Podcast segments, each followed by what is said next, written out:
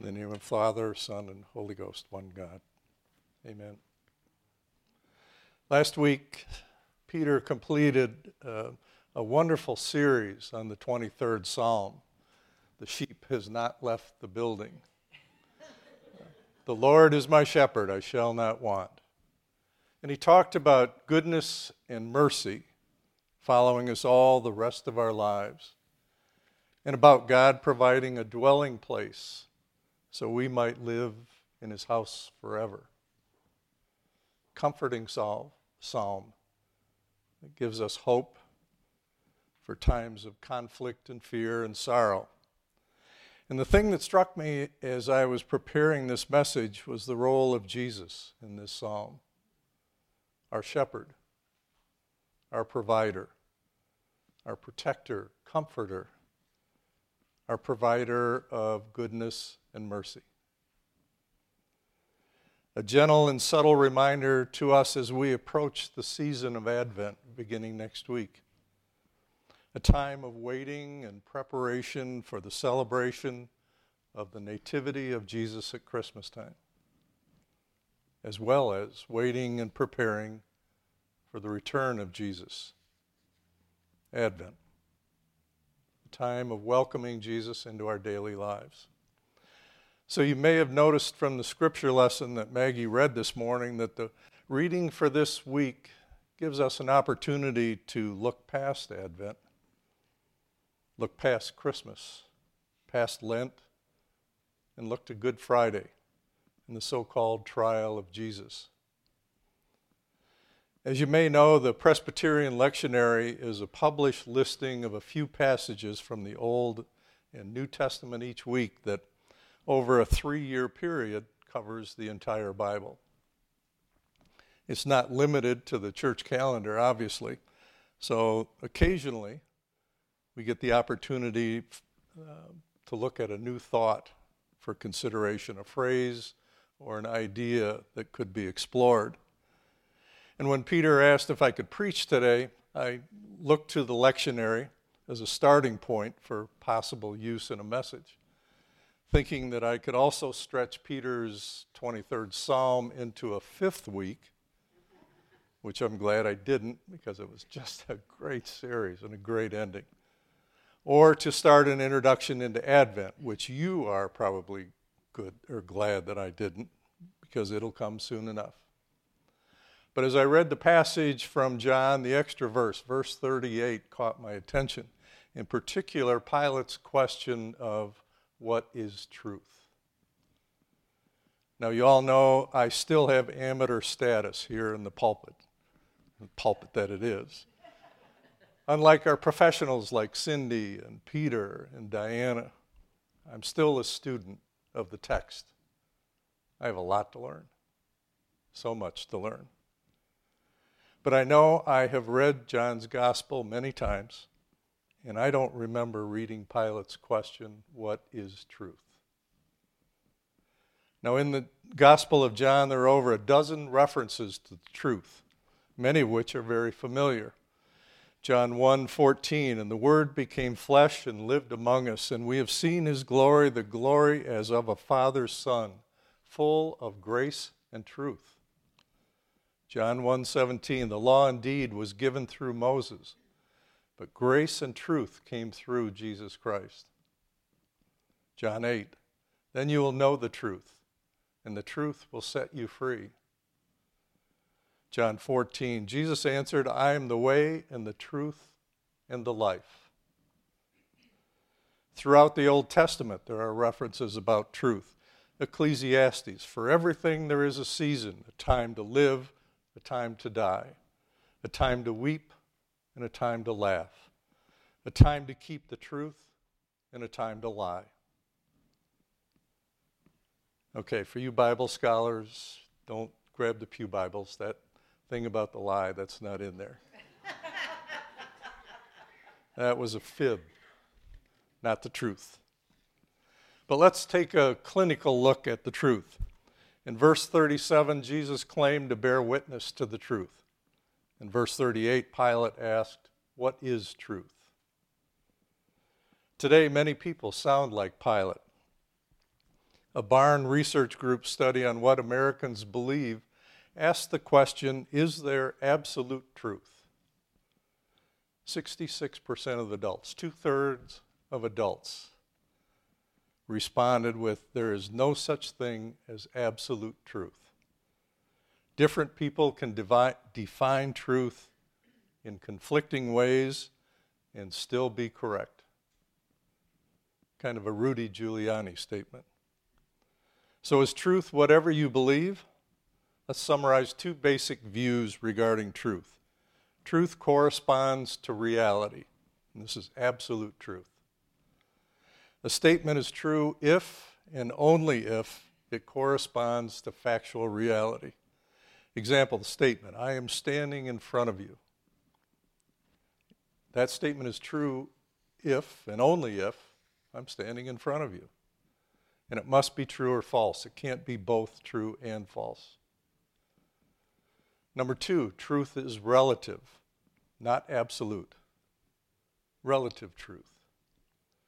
What is true depends on the views of persons or cultures, not on whether statements correspond to objective reality or absolute truth. For example, one person can say Jesus is Lord, and another person can say Allah is Lord. Both statements will be true by definition if they accurately express the sentiments of the speaker. Yet people who say there's no absolute truth make decisions every day based on things they believe are true or false, and I do the same. You can turn on a light switch believing in the reality of electricity. They can drive a car believing in the effectiveness and reliability of an engine. They could purchase Lions tickets believing this will be the year. and that's very obvious that that is not absolute truth. Christians have historically affirmed that truth corresponds to the reality that God is real, that God is a God of truth, as defined in Deuteronomy, and that Jesus is the truth and the life, and the Holy Spirit is the Spirit of truth. So, having looked at the clinical side and definition of truth, what is truth? It's a good question. Truth, as we all know from our own experience, is essential to healthy relationships and strong communities. Truth is a foundation of every healthy relationship, whether it's your spouse or a business partner, a good neighbor, or your best friend. You have to believe the other person is telling the truth. If they ever lie or betray your trust, your relationship will never be the same. You'll always be wondering is she telling the truth? Is he telling the truth? And truth is critical to living in community with each other. We again have to trust individuals and companies to do what they promise. When truth is compromised, community breaks down. Dr. Philip McLarty writes We see this in the political arena.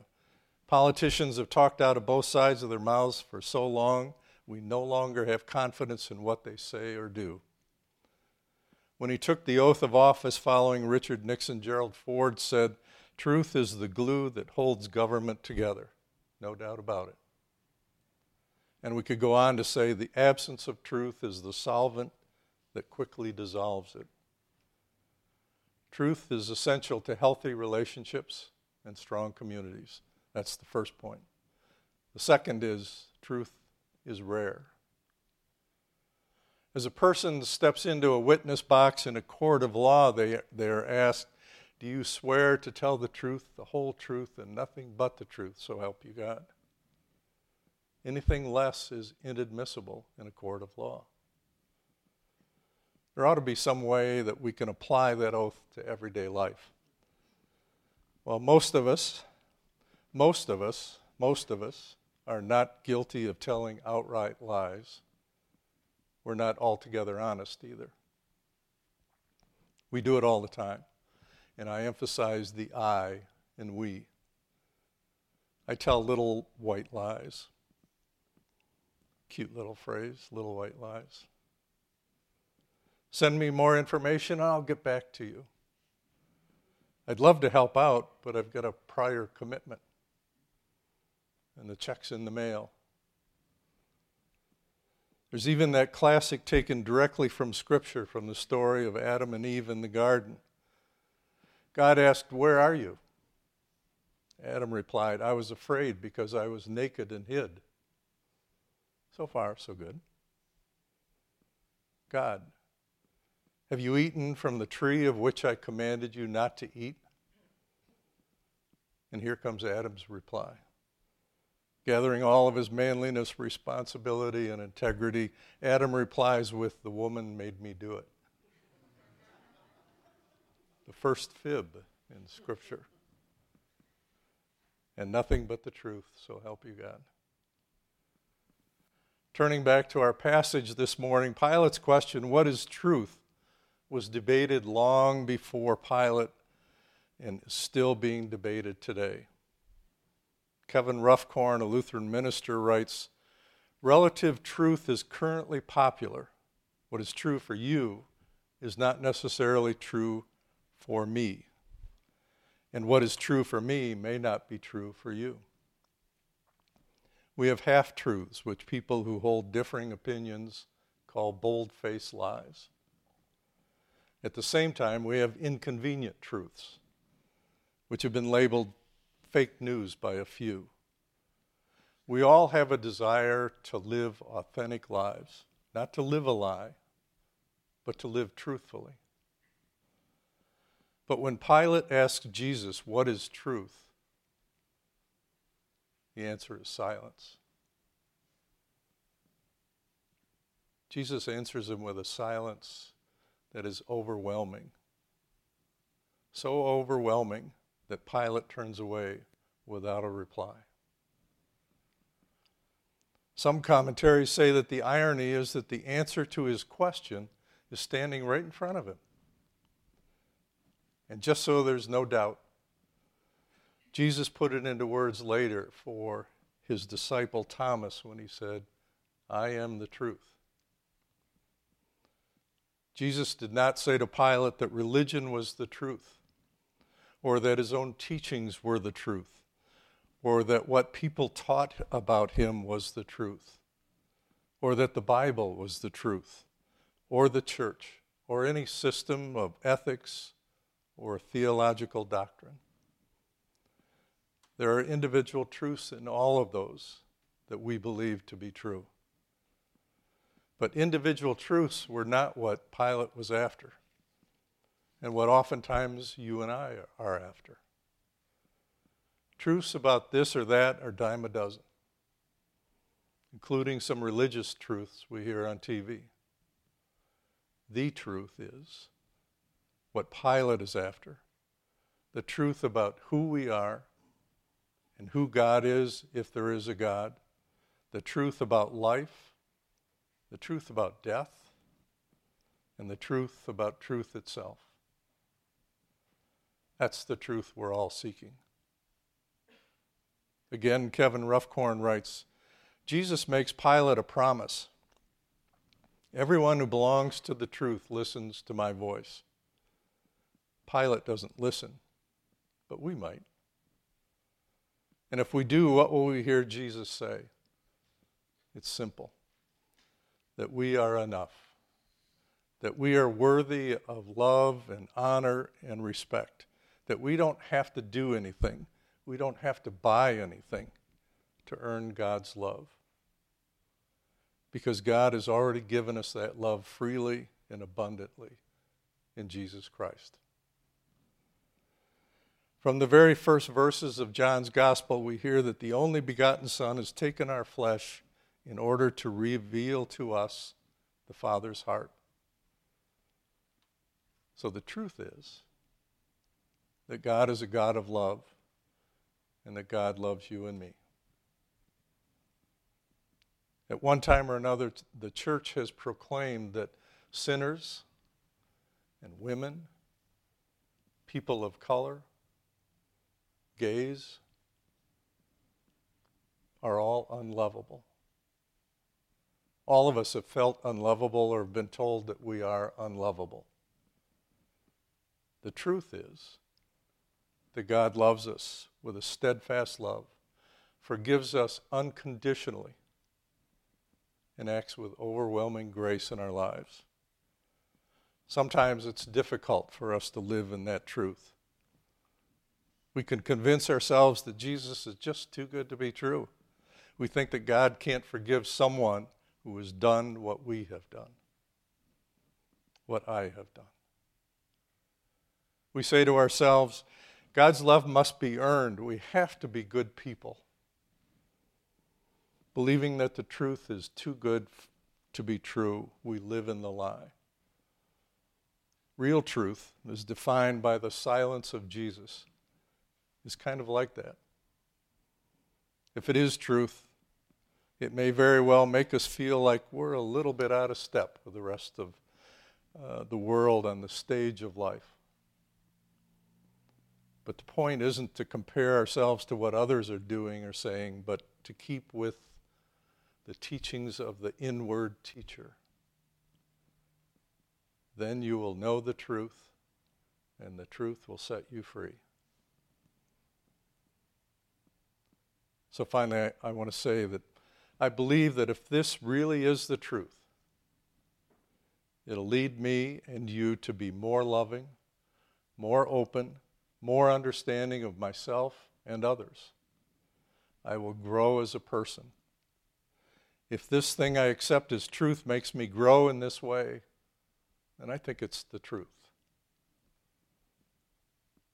But if it makes me smaller as a person, makes me more fearful, more isolated, more angry, more closed off, then it's not the truth and I need to repent, to move into a different direction, to cast aside that truth.